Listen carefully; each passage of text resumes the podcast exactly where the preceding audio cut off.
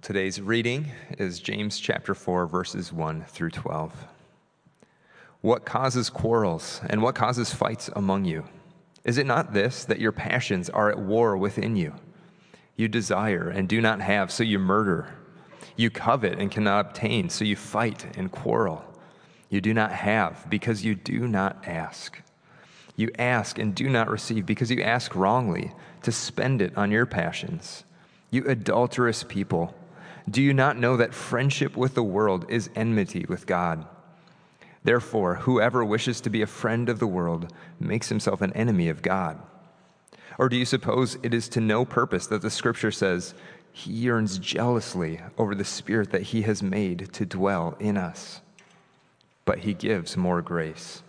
Therefore, it says, God opposes the proud, but gives grace to the humble. Submit yourselves, therefore, to God. Resist the devil, and he will flee from you. Draw near to God, and he will draw near to you. Cleanse your hands, you sinners, and purify your hearts, you double minded. Be wretched and mourn and weep. Let your laughter be turned to mourning and your joy to gloom. Humble yourselves before the Lord, and he will exalt you. Do not speak evil against one another, brothers. The one who speaks against a brother or judges his brother speaks evil against the law and judges the law. But if you judge the law, you are not a doer of the law, but a judge. There's only one lawgiver and judge, he who is able to save and to destroy. But who are you to judge your neighbor? The word of the Lord. Thanks be to God.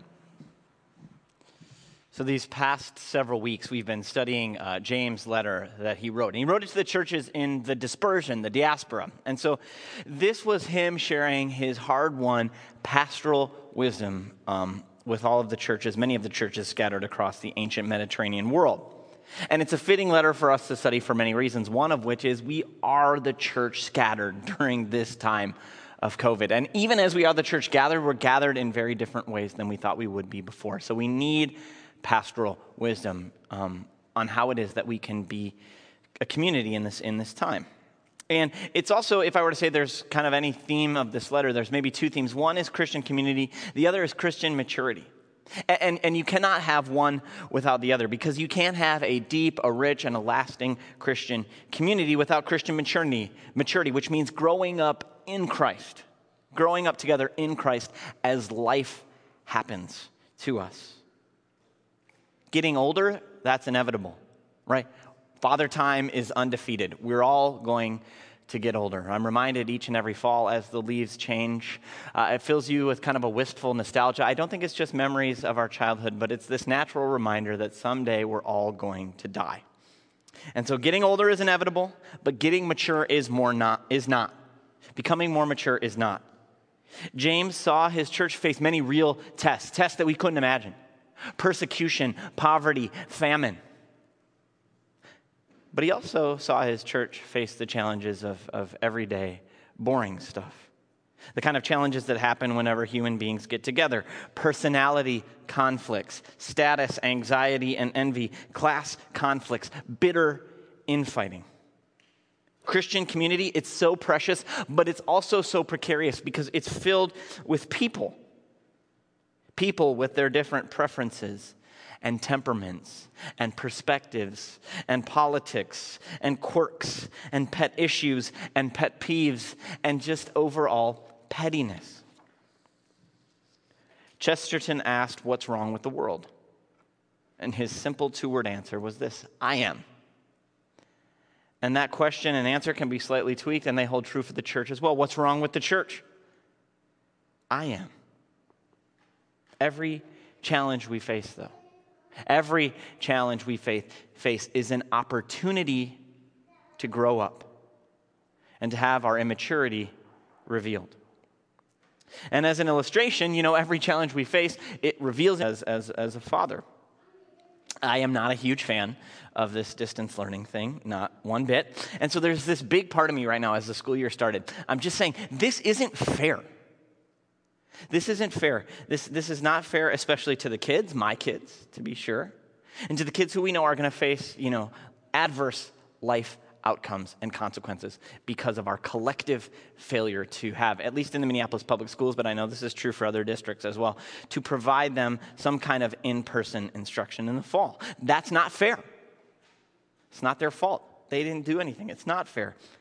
And, and, it's been a real struggle. And I, and I hear some parents say how their kids are responding really well to in person learning. I even hear people say, you know what, my kid is doing better at home than they were at school. And I think that's not fair because that's not my situation.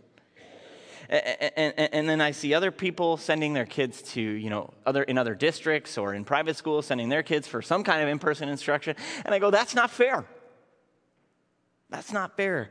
And I struggle with my kids to get them to, to log in and to do their work and to make sure that their camera is on and their microphone is off. And, and, and, and I sometimes just lose my temper and I think, it's not fair. It's not fair. And okay, all of that and much of that I think is true. It's not fair. But where God has been challenging me to mature is in this question okay, so it might not be fair, but what are you going to do about it? What's your response going to be? Am I just going to sulk around? Am I going to just be angry at the world, angry at my kids, angry at uh, Ed Graff, the superintendent of Minneapolis Public Schools? And so I've been forced to face, especially my immaturity as a father, as I get angry and frustrated with my kids and this distance education, saying, saying, I've got to do a better job because God has given me this job, this responsibility, and no one else. And so what am I going to do with it? And so we're faced with a challenge. We're faced with a challenge in life. Our immaturity gets revealed by that challenge. And we can either, you know, revel in it, stew in it, baste in it, or we can ask God to use it to help grow us in grace. We can humble ourselves and do that. And so, the challenge that James is addressing in our passage this morning is conflict in the Christian community, which he refers to as a war in the church. He says there's a war going on. And so, I want us to look this morning at issues related to war, what causes this war, and then how can we be peacemakers, or what will bring about peace that will end the conflict and bring not just the end to the conflict, but real flourishing in Christian community. And so, first, what are the causes of war? in the church that James looked at. And, and, quite honestly, as Matt read this, you know, maybe you weren't putting all of the pieces of this passage uh, together. It's one of the more difficult ones in James to interpret. But, but James, he begins by asking this question. He says, What causes quarrels and what causes fights among you? So he's going to look at the root causes. What are the causes of these quarrels, these fights, these conflicts in the church? But actually, uh, that's not even as strong of the languages. In, in the Greek, a more literal translation would be what causes wars and what causes battles among you? You know, these aren't just kind of petty little squabbles. No, no, no, no. People are going at it with one another. Wars, battles. This is hardcore conflict. And his answer that he comes to so, what causes this? What, what, what's causing this war in the church? And he says this He says, Is it not this, that your passions, that's a key word there, your passions are at war within you? Now, that word passion can be a good thing. I love people they're so passionate. They pursue something so passionately. But, but where that word passion comes from in Greek, it's actually the root word of our English uh, word hedonism your passions, your hedone, right? It's, it's, it's, it's your pursuit of pleasure for yourself, your self interested pursuit of pleasure. That's what he's talking about here. That's the key word that we can pick up on that is causing these wars in the church. And so he says, That is it not that your pursuit of your own preferences and pleasure are causing these things? And so that's what, what's causing all these wars and conflicts in the Christian community. It's, it's the outworking of this hedonic principle, the pleasure principle in the church. And so the, pres- the pleasure principle, the self interested pursuit of one's own interest at the expense of others, that's what James means when he talks about friendship with the world. He's talking about kind of living by the default settings of the world, just, you know, living how everyone else lives. The default settings, the default values, which are our life without any consideration of God.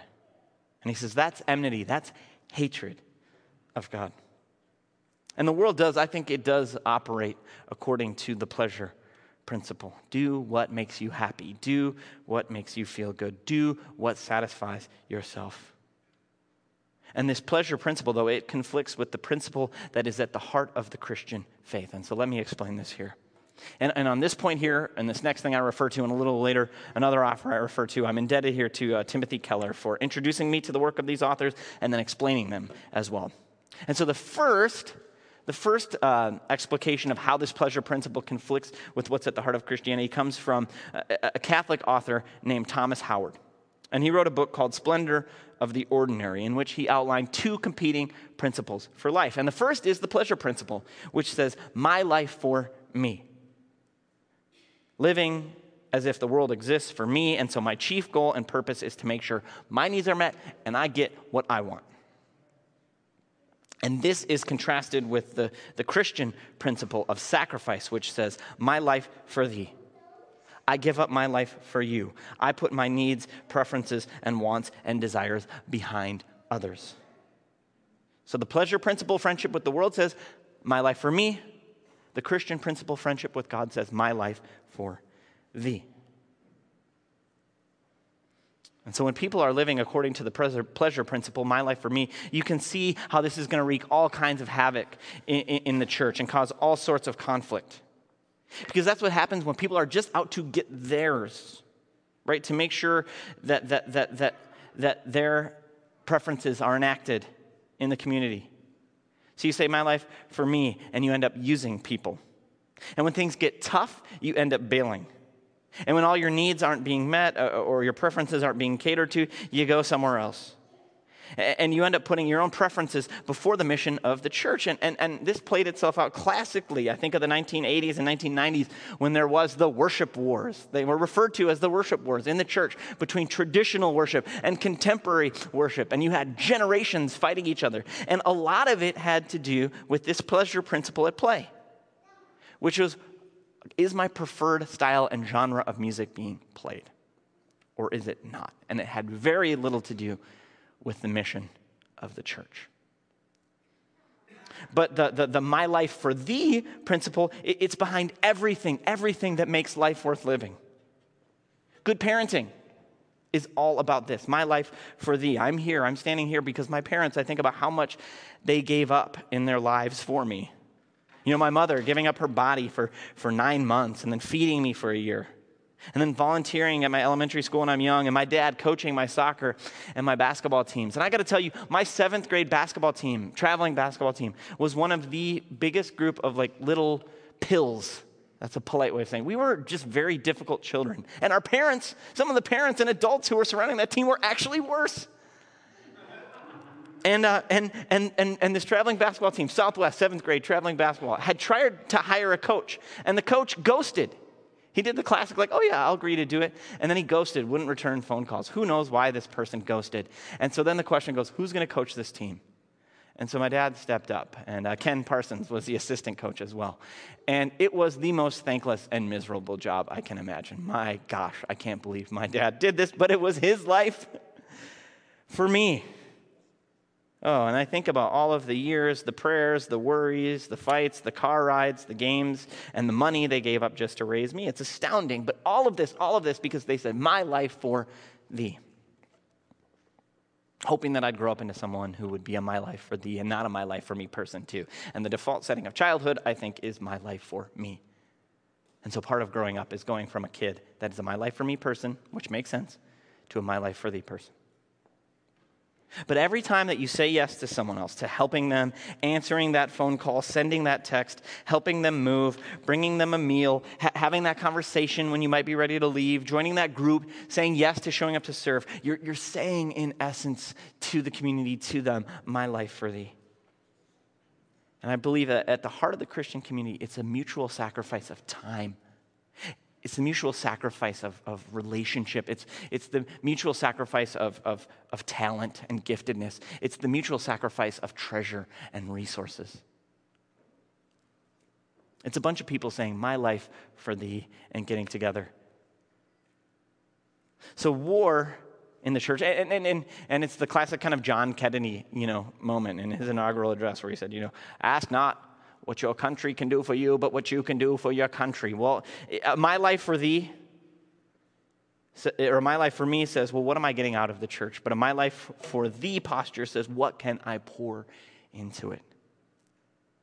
And so we see James is saying that war in the church, it's caused by the pre- pleasure principle in action. But what causes people to pursue the pleasure principle in the first place? Why do they live that way? And so St. Augustine would say, and James would agree with him, that the most basic sin of all that causes this is pride. It's pride. And James write that, writes that God opposes the proud, but he gives grace to the humble. So it's spiritual pride, really, versus spiritual humility. And here again, I'm indebted to, to Timothy Keller for ex- explicating this book uh, by Jonathan Edwards called Thoughts on Revival, where, where Edwards spells out kind of the marks of spiritual pride and the marks of spiritual humility.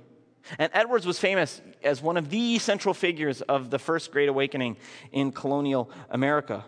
And one of the things that he blamed for squelching the fires of revival in his Northampton congregation, uh, which he had a very tumultuous relationship with, was that there was just infighting in the church and in the community, and it squelched the fires of revival. And he thought, what caused this infighting? Why did my people, when God was doing a great work, why did they all of a sudden do this thing that, that squelched the fires of revival. And so he came up with these six marks of spiritual pride, which were contrasted with these six marks of spiritual humility. Because if the problem behind the pleasure principle is pride, then the solution is humility. And I think the, that all of these faults really stem from the first one. And the first mark of spiritual pride is this you're more aware of others' faults than you are of your own.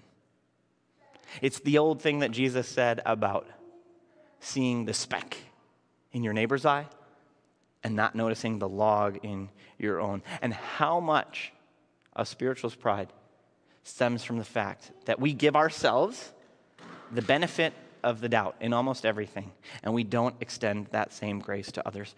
Your faults are your faults. They're, they're, they're a quirk, they're an aberration from who you really are. But others' faults, that is who they are. And so, so much of our spiritual pride stems from that very first move. And, and, and, and a mark, the first mark of spiritual humility, then, of course, is the converse. You're more aware of your own faults than you are of the faults of others. The second mark of spiritual pride, eh, pride is that your awareness of others' faults causes you to disdain them. So you see other people's faults, and when you see those faults in them, you disdain them because of those. But the second mark of spiritual humility is that when you speak of the faults of others, it doesn't fill you with schadenfreude or contempt, but grief. Third mark of spiritual pride you separate from or you're cold toward people whom you've criticized or who've criticized you. But humility means that you stick it out through difficult patches and difficult relationships. Fourth mark of a spiritually proud person is they're dogmatic about everything. You know, they, they aren't able to separate the major from the minor because to them, everything is a major point. They can't countenance disagreement. But a spiritually humble person holds open that they might be wrong and that there can be mutual understanding, even if there isn't mutual agreement. They're open minded in that sense. They're not dogmatic in that sense. The fifth mark, Edward says, of a, of a spiritually proud person is that, that people are spiritually proud. They either love confrontation because they like winning and they like imposing themselves on other, or they avoid confrontation at all costs because they can't, they can't uh, countenance being contradicted. But the spiritually humble engage in confrontation only when necessary and always with discretion. And the sixth mark of, of spiritually proud people is that they're unhappy always because they feel sorry for themselves, because life isn't fair and they deserve better than they're getting. And humble people are always happy because they understand that they deserve nothing. And so everything they do have is itself a grace. It's sheer grace. And as James says in verse 6, he gives, God gives more grace. And so I think those six marks, that's a kind of a good way to take an inventory of your life and your heart and say, how are you doing? Are you more spiritually proud or are you more spiritually humble? Or, or, or what are those circumstances or the people that cause you to be spiritually proud versus spiritual, spiritually humble. So we have the causes of war, we have a hint at humility towards peace, but I just want to point out two things very briefly before I close. In verses 7 and 8, two great promises and encouragements that we have for being peacemakers. The first is this James says, resist the devil and he will flee from you. So, great encouragement here is that the devil is a coward. When you resist him, he will flee from you. And so, spiritual humility, it's not rooted in passivity at all. Peacemaking is not passive, they're active. So, actively resist the devil. Resist the temptation to pride. Resist friendship with the world and the pre- pleasure principle. Resist, and guess what? The devil is a coward. He will run away from you. So that's the kind of the first promise and principle of spiritual humility that we see. And the second is this draw near to God, and he will draw near to you, James says. God isn't far off from us. He hasn't left us. He's right there. And, and, and, and, we take a, when we take a step towards Him, we find that He's already right there embracing us. And the ultimate proof of that is what? what, what that, that, that God became flesh in the person of Jesus Christ. And Jesus is the one who said, in the ultimate and final and perfect way, My life for thee, all the way. He gave it all. He's the one who humbled himself in order that we might be exalted. And so, in the end, when it comes to war in the church, what is it good for? Absolutely nothing. I'll say it again. In the name of the Father, and of the Son, and of the Holy Spirit. Amen.